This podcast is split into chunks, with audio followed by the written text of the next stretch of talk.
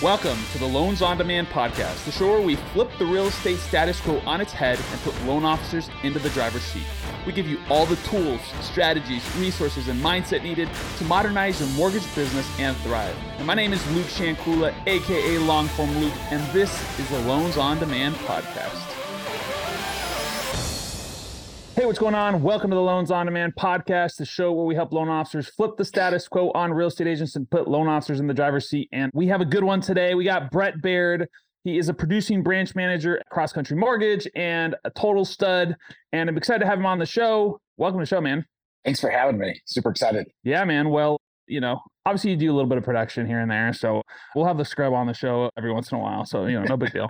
Um, just kidding. It happens give us a little context as to you know who you are, your background, what got you into this crazy industry, what keeps you in this industry, man. I don't know. Just kind of give us a little background. All very valid questions there. So I lived in Spain. My first time I was an exchange student my junior year of high school. Graduated high school barely, moved back to Spain. Had a couple buddies living there, so went out there and lived with a couple of my friends in Sevilla for about another three and a half years. And one of my friends that I was living with in Sevilla, probably about a year and a half into my trip there, coming to visit me. And I'm like, you know, Joe, are you selling drugs? Like, how are you affording this? And he's like, no, I'm selling mortgages. And I didn't know what that was at that point. Right. So that was kind of my first introduction to what the mortgage business was. So I was in a relationship out there, broke up with my girlfriend, moved back to Denver, came home. And at that point, I had convened with Joe, spoke with him. He's like, hey, come into the mortgage business. Like, let's take a look at this. So that's what I did. So that was 20 years ago. So got in the mortgage business like day one, you know, fresh off my four, four and a half year stint in Spain. I love this story because it's just wild how it worked out. So I had very little success up front because I was super young. So I'm 42 sure. now. I was 22 when I got in. You know, we were cold calling agents. It's right when rates started to get good, like the first time.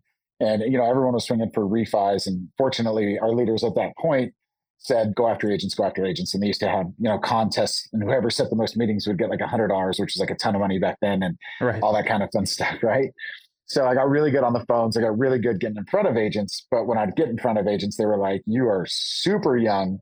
You know, my clients are well to do 45 year old guys. Like it's not going to be a fit kind of thing. So I got super discouraged.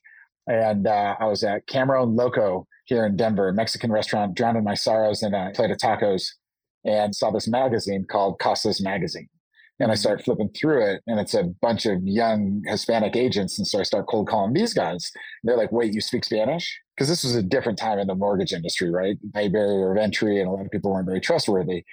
And they're like, wait, you're white dude from Denver, you speak Spanish? This is weird. Like, yeah, let's meet up. So started out with a few really strong relationships with some bigger guys in town that I'm still do their loans 20 years later. You know, I wow. think my biggest account.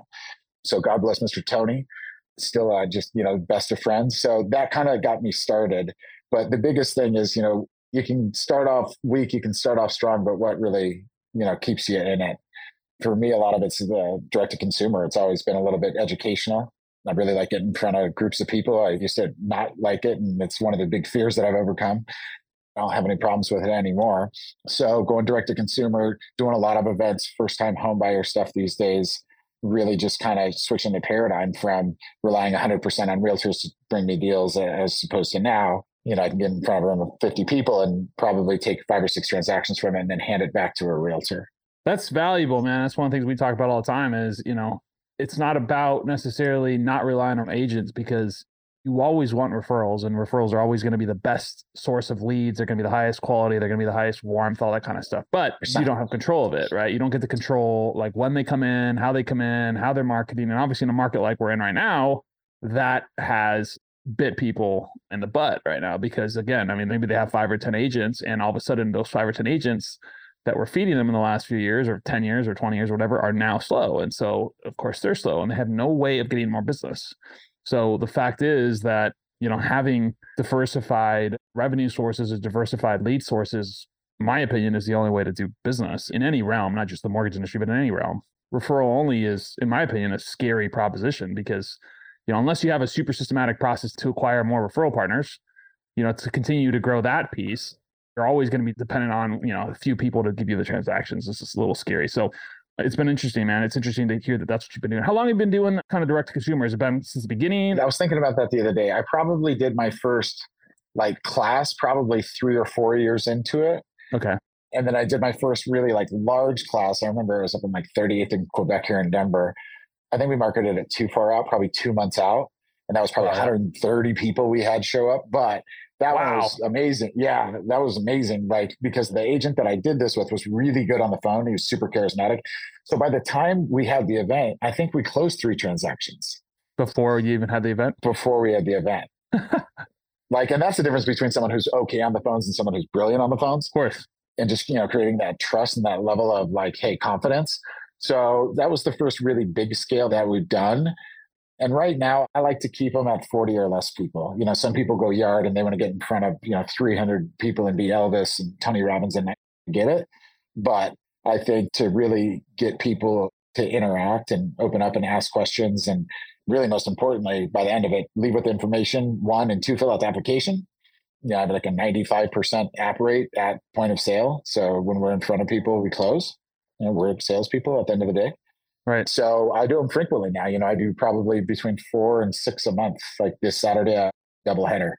I got one here in the morning at 10 a.m. And then I got a two o'clock just at a library here. Nice. Yeah. And then from that perspective, I mean, you do these a couple times a month. It sounds like you've been doing them for a few years now. Did you start off doing English speaking ones? I know you speak Spanish. Or were you doing English speaking ones? Were they doing Spanish speaking ones? Always, it's always been my bread and butter, you know. And we talked about having more than one source, right? We always give the chair analogy here, like you're not right. sitting on a chair with one leg, right? What are the four pillars of your business? So we've always looked at a few things. I've always been really heavy Spanish, like about 90%, the realtor and direct to consumer side.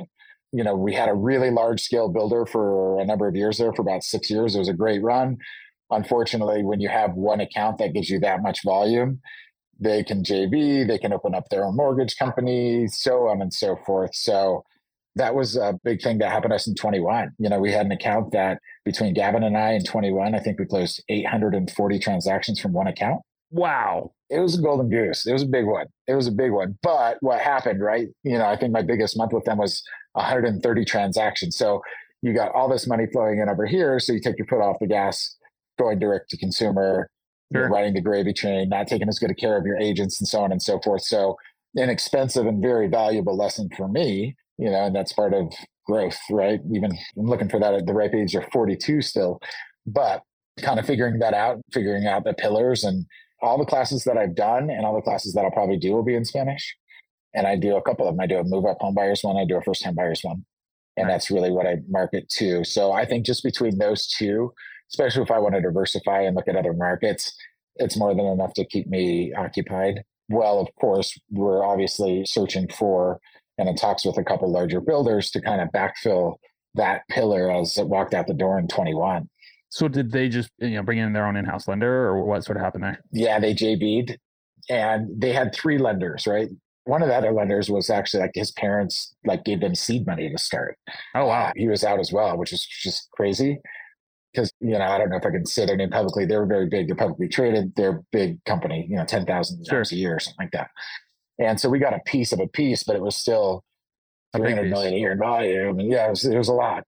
And one of the three competitors, they were just smart. They were sly, and at the end of every year, they would send a mock P and L that said, "This is how much money you left on the table by not having a joint venture with us." And I think as rates started to climb and the climate started to change a little bit, they're like, well, you know, this extra whatever three or five million dollars or whatever it is a year left on the table is enough to keep X amount of employees through whatever's going to happen and so on and so forth. And just from a very mathematical approach, decided, hey, we're going to pivot. Which was tough because you know we'd have calls directly, especially all throughout COVID, with the CEO and the CEO, two very powerful guys, and you know we're never going to change we attempted to do the mortgage thing before we got burned we'll always sure. have you three and then you know 20 minutes before the national sales call you get a call from the coo saying hey listen we're pivoting it's happening right now in the national call it's been real you can close out your pipelines we'll see you guys around. Ouch. It was a rough day buddy it was a rough day. So how do you deal with that then man from a mindset perspective? Because i lost million dollar client in early 22 basically 21 though and for me, I mean, mindset's been paramount to get through all of this, right? Like when I looked at my life back then, yeah, I was making several million a year. I think, you know, my best year was four, 21, which is a lot of money, but I was super unhealthy. You know, not classically, I always say it's a height problem, not a weight problem. So I'm about five nine on a really good day. And I was about 230, right? Okay. And I was super lethargic and I was hungover all the time and, you know, drink and party and just all the stuff you shouldn't be doing, right? Right. So when the gravy train kind of stopped, I was like, all right, how am I going to get through this mentally? And that was the first time I did 75 hard. Mm. I've done it uh, three times since then. And then in 22, at the end of 22, I started running. I've always liked running and wanted to get more into running. So I started training for marathons. And that, like you talk about mindset, that'll get you right. So I ran three marathons this year, two in Colorado, and then the Chicago Marathon. And then I have Tokyo, Berlin, New York, and then maybe an ultra for next year so far. So I think mindset, like physically feeling better, you know, you just get to a point where you're tired of being tired. Sure. And I think I got there. And I was like, all right, well, I'm going to get through this and fight like hell and, you know, reclaim what I should have been doing this whole time and kind of get back to, you know, grassroots because there was a long time there. I wasn't doing classes when I was, you know, right. having four hundred thousand dollar months. like, right, man, right. I was in Tulum. You know what I mean? So like taking a step back and I have a mindset coach, Ben Newman, you know, pretty famous guy, and he handles a bunch of athletes and one loan officer from Denver. Some you know, just working with him. Yeah, some scrub and working with him, you know, building back. You know, I mean, this year wasn't ideal. Last year wasn't ideal. No problem. Like they always say, right? There's the windshield's a lot bigger than the rearview mirror for a damn reason. And we're all forward motion here. You know, and we're gearing up for the best January I've had since 21. It's all intertwined. I was thinking about this earlier. You know, how you do one thing is how you do everything. Uh, you know, there's plenty of gym bros that can't put together a business plan. There's plenty of billionaires who are horrible to their families. So it's just like, all right, let's be pretty good at everything. Like, I don't expect perfection, but I can't hold my team to a super high standard if I'm not holding myself to a super right. high standard. Right.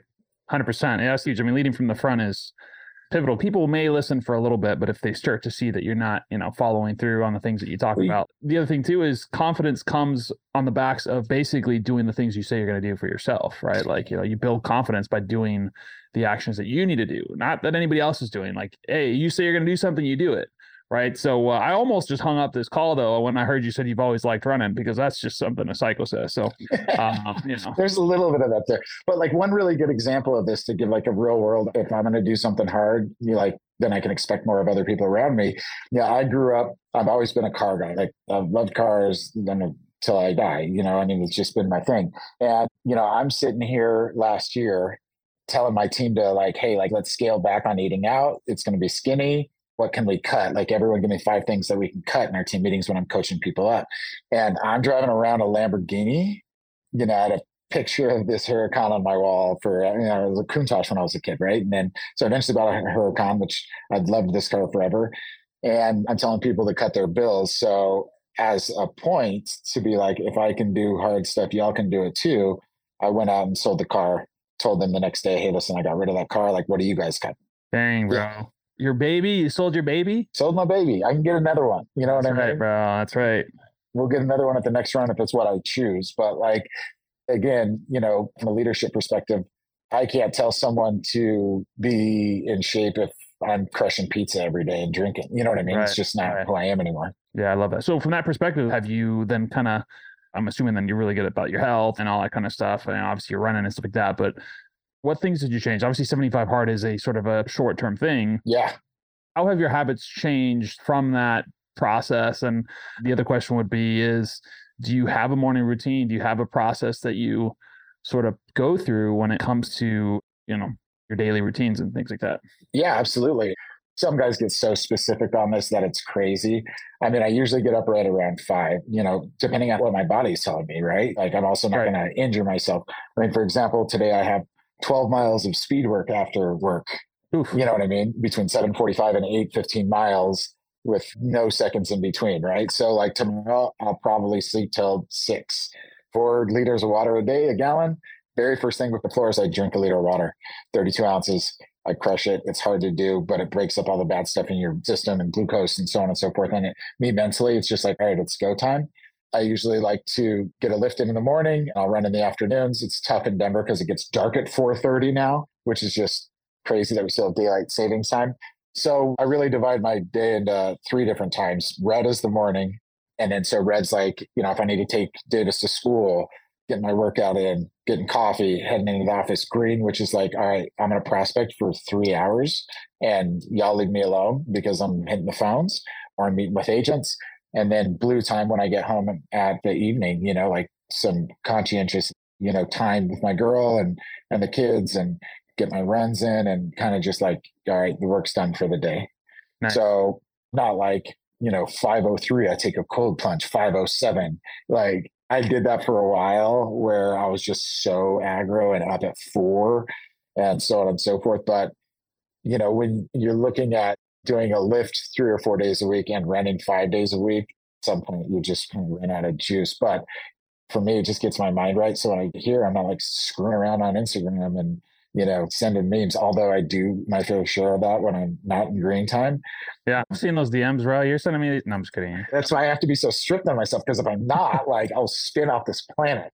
You know what I mean? So it's just like, all right, it doesn't have to be all or none, but it needs to be about 95 5. Especially agree to your point, right? Like, you know, when I was first kind of getting started as well, it was like, everybody says you have to have this morning routine and you got to do it this way, you got to do that way. And so I remember working with a mindset coach and I was like, yeah, I have to do this, I have to do that. And he's like, why? I'm like, I don't know. That's, that's what they say. I'm like, why would you do things that you have to do? It's like, do these because you want to do these things. And I'm like, oh, uh, that makes sense.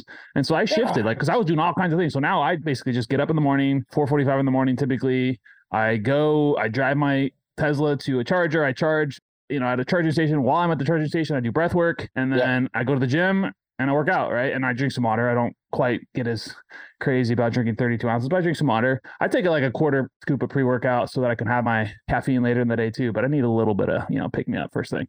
Yeah, for um, sure. But that's one thing that shifted because I was like trying to journal and I was trying to do all these things and I had like this huge list of things that I was trying to do. And like one, like you dread doing these things, which is like, why would you ever dread your morning routine. Like that should be something yeah. you look forward to that really balances you. So it's like, okay, cool. Like let's remove things that I don't actually want to do but I'm going to commit to like, hey, I go to the gym five days a week. And it's less about me getting buff. Like, yeah, sure, I want to, you know, build muscle, but we had a kid earlier this year. And so obviously that threw off my, you know, routine for at least a couple weeks. I think it was two or three weeks before I was back to the gym. And I just, just in that time, I just felt the mental decline from just not going. All right. Obviously it's the physical good. decline as well, but the mental especially, right, was a huge shift. And for someone that has ADHD and is going to stray pretty negative as well, I need to protect my mind as much as possible. So I really, you know, I do believe that breath work really kind of evens me out and then also some sort of positive. Typically, I'll watch some sort of YouTube video that's positive, motivational, a sermon. Get your mind right. Yeah. Right. It's First too easy to right? think about negative stuff, especially right now. It's just like, yeah. and I'm that way too. If I start down that pathway, it's going to be real damn hard to pull myself out of it. If I have an awful day, most likely everyone around me is also going to have an awful day. Yeah. That's why we were talking about that earlier today when I was like, I'm not very good at hiding my sort of the way I'm feeling, right? Like if I'm having a bad day, you're probably gonna feel I'm not gonna yell at you, but you're gonna probably feel my energy be very, very low. Whereas, you know, some people are good at it. And I think a lot of it comes from really good call with one of my buddies, Alex, who's like a mega agent here in Denver, you know, runs a $300 million year team, just a stud. He's also like tall and super hand. I'm like, this guy just has everything. Unbelievable. It's like me, so, bro. It sounds like he's, me. He's just like you. He looks just yeah. like you.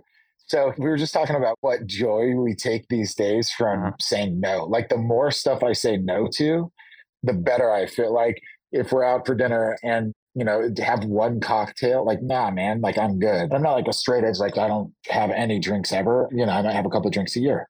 You know, but it's just not my shtick anymore. And it used to very much be my shtick. Right, right, right, right. So I think saying no to stuff like that, saying no to relationships like people that buy you down, saying no to agents that like are awful people and mean to your team you know saying right. no to certain clients like more stuff that we take off our plates with no's the better we're going to feel. Well thank you for not saying no to the podcast interview so no i was definitely saying yes. That's a uh, yes. all right let's go. Appreciate that man. No that's great man because it's true. I mean the more established you become in any business you're in the more opportunities present themselves right? Because like here's the truth there's so many opportunities for us like we really do have a lot of opportunities. And we see that right now, especially in the mortgage industry, is a little bit of distraction seeming to be setting in a little bit. Reason for it obviously is because everybody's trying to make up for the revenue that they were making And so now they're talking about solar. Now they're talking about, you know, getting their real estate agent's license. Now they're talking about like all of these things that are like, cool, these are short term solutions yeah. to increase your revenue short term. But then, like, have we thought about what are the repercussions of this in the future? Yeah. Right. When the market does turn around, are you going to want to still be doing solar? Like, how's that going to affect your future transaction? What if you have to refinance them? Is that going to cause any issues with the and the, like solar, right? Like, there's a lot of repercussions that could potentially happen in the future, and people 100%. are just starting to get distracted. So that's all. Well, there's that, and I mean, yeah, Bitcoin's back, right? Like you see a lot, a lot of, crypto's back. Yes, yes, crypto's back. You know, the lights came on there. I mean, the other thing is it's tough to win back confidence if you get out of industry completely and right. you go to solar right. and then you're like come back to agents that, you know, didn't leave the business and you're like, yo, man, I'm back. Well, it's like, cool, can I count on you? That's what I like about marathons. Like this is all a marathon. This is yeah. all a marathon. Like people think it's HGTV and they're gonna buy the first house and it's sexy and they're gonna sell it and make 200 grand and yada yada yada. It's like it's about time and market. Like just the same as when you own a home. Like you always need to own a home and be in the market for a long period of time in order to establish some wealth. It's the same damn thing in business. Like it's time and market, and it's just having a niche, which you and I talked a little bit earlier about. My niche is Spanish. You know, it's one thing I'm really good at, and I love it. And I live in that culture. My girl's from Guadalajara. I speak Spanish at home.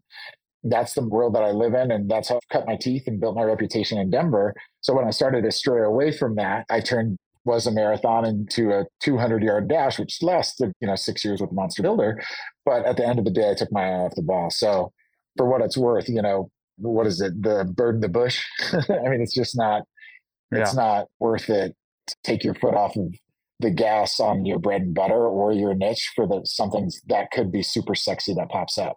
Yeah, well, and I agree. I mean, you know, I've had a couple times where big accounts like that bit me in the butt, and like on one side, I'm like, well, then I just won't do that. I'll just do, you know, all smaller accounts. Like, well, you don't want to do that either, but yeah, just having this sort of idea that like we can take that on, but don't stop the other thing, right? Like, yes, well, we want to take the opportunities that come, but yeah, it's a huge learning lesson. It's like, you know, you're like, man, this is a perfect client, and then you know, we lost the client because they ended up going bankrupt. Like this was a massive call center that was refi, refi based, right? And as soon as it started to shift into the purchase market, they just couldn't shift fast enough. You know, because the refi guys tend to be refi guys. They just tend to not understand the sales cycle. They just want the quick money. And so let's talk about niching, right? Because ultimately you have that niche, but there's other niches that you can choose. There's other ways that you can do that. So, like, what is your recommendation, or when you're coaching your team, how do you sort of coach them on that, or do you coach them on niching? I mean, we talk about niches, right? Like non-QM's a giant thing right now. You know, sure. I mean, we're doing a lot of non-QM loans. Like we're working on one right now that's a 90% loan to value with an exception down to 620 on a bank statement deal.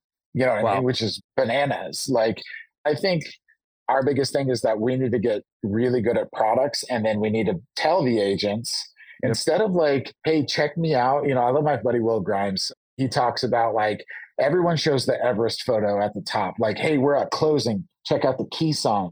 Like, I don't give a shit about being at the top of Everest. Tell me about the journey. Like, how, right. tell me about base camp two and how you almost slipped. You know, like we need to be better at disseminating information, making it easy and giving real life practical examples that they can apply in their day to day business. For example, like, you know, it was one of my agents the other day posted on Instagram, Hey, I got this guy, he won't go with the down payment assistance program, like they're not accepting his income.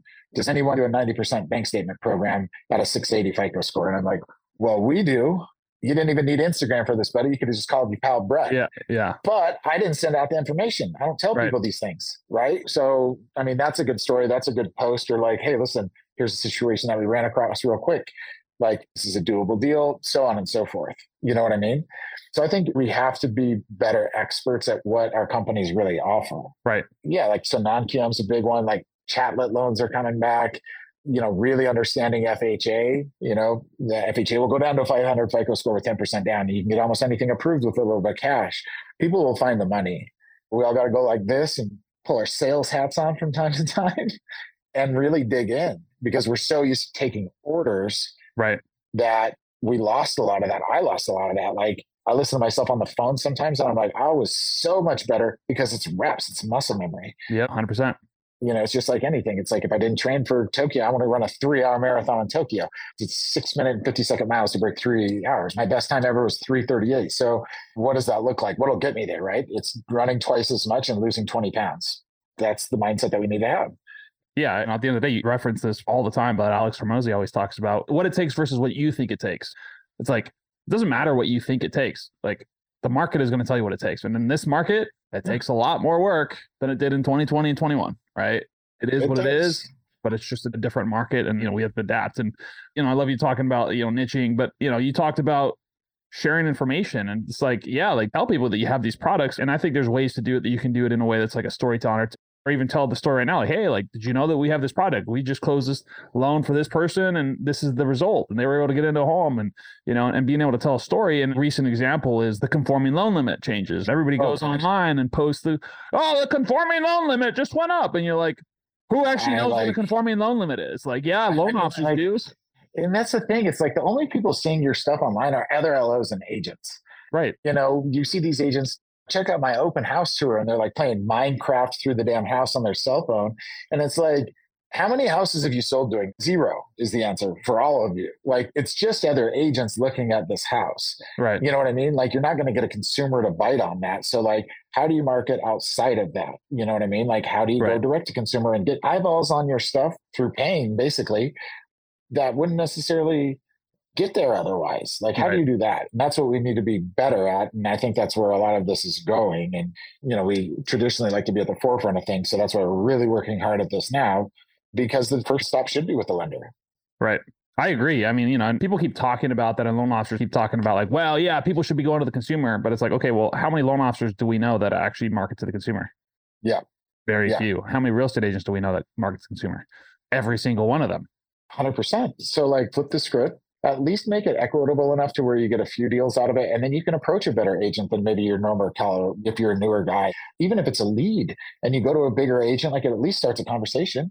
Right you know, you're not like hey i close on time i close oh, okay so you do your job? Sick party. Like right. what else? How do you help me make more money?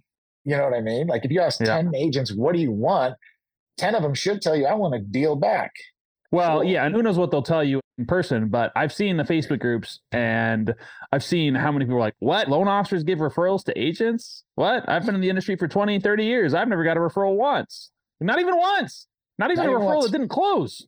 Yeah, yeah, it's crazy. And that's why I like having you know like a few high caliber agents i don't do the classes with a bunch of people i don't do sure. it for agent attraction i do it for agents that i really believe in and really believe in me and you know possibly if i do it out of state cool then i'll use it as agent attraction and so on and so forth but i do it to take care of the guys that have taken care of me for a long time yeah.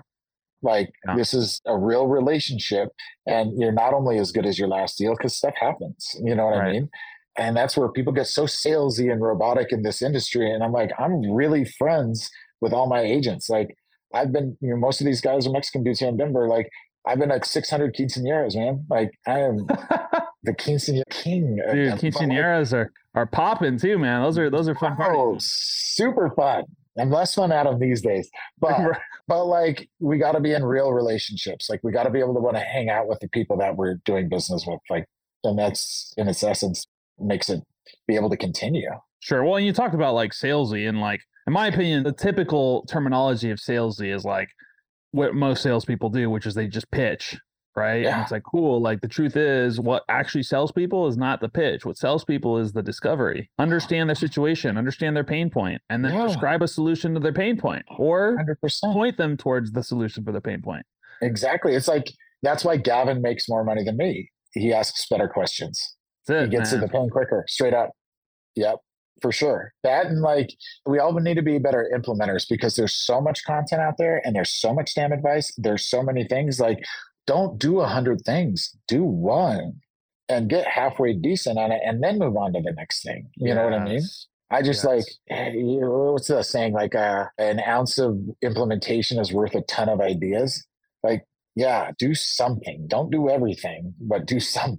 I agree. And I see the same thing with like social media. And I've talked about this multiple times, but like Gary Vee talks, like I went to a conference in 2019 and he's like, yeah, loan officers need to be, you know, posting content on all these channels, da, da, da, like basically telling people to post 40 pieces of content. I'm like, that's bad advice because the truth is, like, these people aren't even consistently posting once a day or two, three times a week.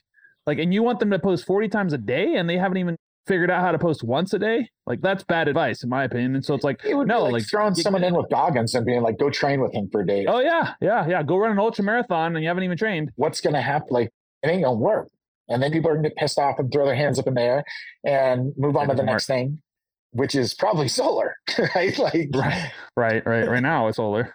Yeah, Man, yeah, that's true, man. It's something I tell people all the time. It's like you didn't become a good loan officer right away. So stop expecting to become good at all these other things in a, in a minute too. Uh, Stop expecting to be good at going direct to consumer. Stop expecting to be, you know, good at doing webinars. Stop it. Like Yeah. you can't expect to be good at these or using social media. Like you haven't made a single video. You think you're gonna be good at video? I mean, you talked about your friend, I think it was Alex, is good on the phone.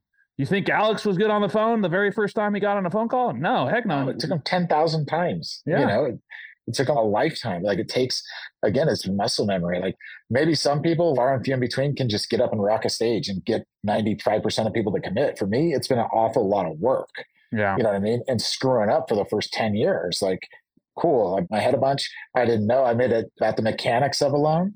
Just like, you know, check out conforming loan limits. If people don't care about the mechanics, they care like, can you get me into a house? How does Right. it work? Like, walk me through the process, make me feel okay about it.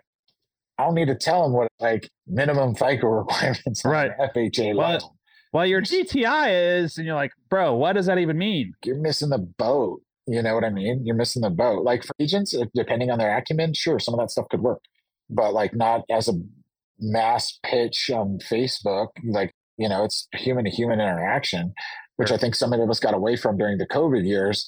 Like this is a belly to belly. This is the relationship business, right? And who has the strongest relationships is going to do the best. It's that simple. Yeah, yeah, I agree. You know, I think there's different skills as well, right? I feel like most loan officers are pretty good at the relationship thing. They're not so good at the sales thing. So I think depending on what your skill set is, like if, you know, and then on the other side, there's consumer direct guys that are good at the sales thing. They're not so good at the relationship thing, right? Because they've just been used to just churn and burn. You just, Burn. You just work with as many people as you possibly can. It's a numbers game, and you you know you close twenty deals a month. Probably never talk to that person ever again, but you're churning, right? So really good at sales and you know pressure and things like that. And then vice versa, the referral guys tend to be really good at building relationships, but then pure sales stuff. Start to think about what it is that maybe you're weaker at and work on that, right? I mean, it comes down to working on your weaknesses, getting better at these things, and ultimately, as a loan officer, I mean, part of what you do is structure files, but really what you are is marketing person and a salesperson. Like 100%. you get paid because you go out and find business and you bring it to your company. You don't Yeah. get paid three to five to ten thousand dollars a deal because you're an educator or because you're an advisor. You get paid because you're a salesperson first, and then secondarily you're an advisor and an educator. I agree with that. I agree with that. Absolutely. So get better at those things. I mean, if you're a loan Yeah, officer that's yeah. listening to this and you're struggling to close business, you're probably not marketing hard enough or you're not selling hard enough. I Yeah. can almost guarantee you it's going to be one of those. It'll fall things. into one of those buckets. I Yeah, agree with. That's it's good. not some magical you know lead source it's not some magical referral person it's not some script it's not this it's not that it comes down to getting better at your craft and obviously part of getting better at your craft is getting educated on the mortgage programs unfortunately most people that's what most loan officers are good at the mortgage programs right they're the you know nerdy behind the books sort of like hey i can structure a file but like a processor can structure a file an underwriter can structure a file you Like, get paid because you bring in business A hundred percent. Like that's always been my thing. Like I don't want to be the best underwriter. right I want to close the most loans. And it ain't happening with me in files. It's just not. Nope. So, all right, how do I get really good at that? And we go from there. Yeah, yeah, I agree. And well, and so talk about that, man. Like if you were to start over today, or if you were just getting started today, or if you were, you know, giving some advice to a new loan officer getting started today in this market, or even a loan officer maybe that's struggling or even wanting to get more business, what is a suggestion or a tactic or strategy that you could suggest for a loan officer to implement today that can go get them some business? I mean, one thing that I would do immediately, this might not be something that gets in business, a first deal today, would be find three or four guys like me in the industry or people like me in the industry Mm-hmm. and like DM them, be like, can I get 15 minutes of your time? You've made an awful lot of money at this. I want to make an awful lot of money at this. I want to get really good at this. And the guys who aren't schmucks, like if someone DM me and it was a kid that's getting into the loan business, you think I would tell them no? Like, no.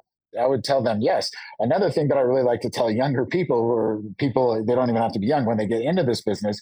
If you're in front of a realtor, ask them about their first deal. Like some of it's fake it till you make it kind of stuff, but ask them, walk me through your first deal. How'd you get your first deal? Right. And put That's them in that mindset. Like, tell me about your first deal and how you got that and how you closed it. And did they get you your second referral or what did that look like? How did you get the trust for someone? Because they'll remember it. They'll remember it. It'll be the most nostalgic time you're ever going to see them in their lives. And then they'll talk you through that. Right. And then I personally, I would be like, hey, how about you be that person for me? Like, I haven't done a deal yet. I've learned a lot. I got my license. Like, you could be the hero that I'm talking about 20 years from now to the next up and comer. Like, yeah. I'd swing for that all day. And if I were an agent, I'm like, this kid seems like they'd work hard. They have a team behind them, someone that knows what they're doing in the background. I would probably give them a shot. You know what I mean? So I think bringing, I like that piece of it, like the nostalgic piece. But, you know, have some people that you follow that you really like and reach out to them. I'm a big Alex Hormozi fan. I'm glad you mentioned him. Like there will be a day where I hang out with Alex Hormozi. I have a friend who had breakfast with him about three months ago. So I'm one degree of separation now. I'm hitting Alex up. Like, I want to meet Alex for sure, for sure. Right. He's going to have to have dessert, bro. 100%. I'll, I'll do it. Dessert. I'll, I'll carve up with him. but like, if I'm doing that at this level, you should be doing it at a newer level. 100%. Or an intermediate level. Like, you got to be chasing someone. And there's so many good guys in this industry Gavin and Jeremy Forcier, and like, you know, all these studs that we all know and love. Like, those dudes are open books, man. You know, like when I got into the business, everyone was super secretive about what they had and how they made their money. And it was like their spell book. And it was all basic stuff, but they just thought about it before or got taught it by someone else. There wasn't all these coaches and all this content. Right. And now there is. So like just don't be afraid of the phones and reach out. You're right, man. Most people think that you know these people are super busy, they don't want to help. And the truth is, it depends on how you ask right? Like obviously, like, you know, I'm a big fan of like if people come to me and they say, I want to pick your brain, that kind of triggers me a little bit because yeah. that just doesn't acknowledge like the fact that like I've spent hundreds of thousands of dollars on coaching, on bettering myself, and like you want me to give that away for free. I'm happy to answer your questions and stuff like that. If someone comes to me directly, asks like, "Hey, man, I know you're busy. I know you've you know da da da da." Like, yeah. I had, had, a quick question about this. I'm a brand new loan officer. Like, I saw your podcast. I really like you know what you said. This hit home for me you know, like some at least know what we do. Don't just swing randomly. Like just right. do a little research on someone. Like I know all about Alex Hormozi. You know, I've listened to some of his like you know million dollar deals and the gym rescue and yet you know I've like listened to a bunch yeah. of stuff. So I'm educated enough to where when I actually get in front of them, I know some good questions to ask them. But it's sure. not just let me pick your brain. It's like, hey, listen, I really like this, this, and this. I really need some guidance on this. Can you find 10 minutes to talk to me? 10 out of 10 every time. Yeah. I love it. And you may not get everybody to say yes, but yeah. I mean, like, you know, Gavin would say yes. I would say yes. Like, you know, a lot of these guys in town are even some of them are newer and they're really good. All these guys should say yes. You know what I mean? Nice. So I think it's about raising your hand and you don't know what you don't know and ask. If I can save six months of hardship over asking a question and being a little uncomfortable asking it, well, you know what the right answer is. It's that simple. Ask the damn question. Like, raise your when hand. you can offer to pay, yeah. Hey, I know you're busy. Let me give you fifty bucks, or even a couple, even if it's a couple hundred bucks. I know you might be newer, but like, okay, cool. There, there times where two, three, four, five hundred dollars an hour. Like, if you think sure. about how much money you're making, like, hey, I'll pay for your time. Is it cool if I, you know? Yeah. Again, these are just strategies. You know, if you feel like you're kind of weird about, like, weird about asking questions, I think you ask and even throw it out there. Most people are probably gonna say, "Nah, it's cool. Like, just ask away." I don't think most people are gonna be, like, yeah, I'm gonna need X amount per hour. But no. it's you up from the perspective that like I understand your time is valuable. I understand you know a lot of things. I understand you probably get people doing this all the time. I want to show up and be respectful. So I love it, man. I think that's huge. And then again, it comes down to like taking action, asking, right? Doing the work. A lot of times people want to uh, you know, kind of hope that things are gonna work, hope things are gonna turn around, and it doesn't happen that way. You ever heard that joke? What's the salesman's favorite drug? No. It's hopium. Hopium. Hope the deal close. I call it hope marketing when people are they're hoping that people will work with them because they're such a good whatever it is that they do, right? Good loan officer, yeah. good business owner, good whatever. It's like no, people don't do business with people that yeah, they do business with people that they like, but like they don't know who you are, they can't like you. So the 100%. first thing you need to know is know who you are. That's the first step. So yeah, man, I appreciate that. Yeah, I mean, you know, obviously this has been a fantastic podcast. You know, we've got a lot of context around some things you're doing. You know, my big takeaways come down to like from the beginning you've niched, you've found a niche, right? There's a lot of different yeah. angles that you could use. There's, you know, obviously a lot of loan officers go, you know, VA. There's obviously you go Spanish market. Yeah. You know, what we do internally is we target the heroes of the community, teachers, healthcare professionals, first responders, right? There's a Homes for Heroes program. That's awesome. Shining yep. Star Hero program, right? Like there's different programs that you can offer that way, right? Maybe you can be the non QM guy You could be the reverse mortgage person, right? You know, whatever it is, like finding the down payment assistance person. Down payment assistance. Yeah. your local DPA place and then do a class with them and see if you can get 10 people to show up. You know what I mean? Like start somewhere, but start. Right. Right. We always start. say it's this easy to do and this easy not to do. Like right. it's not that difficult. Yeah, but you got to be willing to put in the work. Hundred percent. Well, and obviously, you know, if you've done this for a long time, you've learned a lot of things. You've learned some lessons. Obviously, closed all these transactions with the builder and lost that account and had to rebuild. And you know, it's, yeah. it's probably been a journey. Obviously, a hard time as well. So that's not the time you want to lose that sort of an account when everything else is kind of crashing down around you as well. So oh, it was a lot at once. It was a lot at once. Sailors are made in storms, right? So that was sure. a storm. And it's like, all right, how am I going to get out of this? And for me, and it's not the same for everyone. Like, it's just like not everyone has to be up at 4:30. Yeah, it is what it is. But like right. for me, it all stems from feeling healthy and well, and having a good home life. Because if it ain't right at home, it sure as hell ain't gonna be right at the office. And we see that all the time in this industry too, right? Is this sort of the hustle culture that is glorified?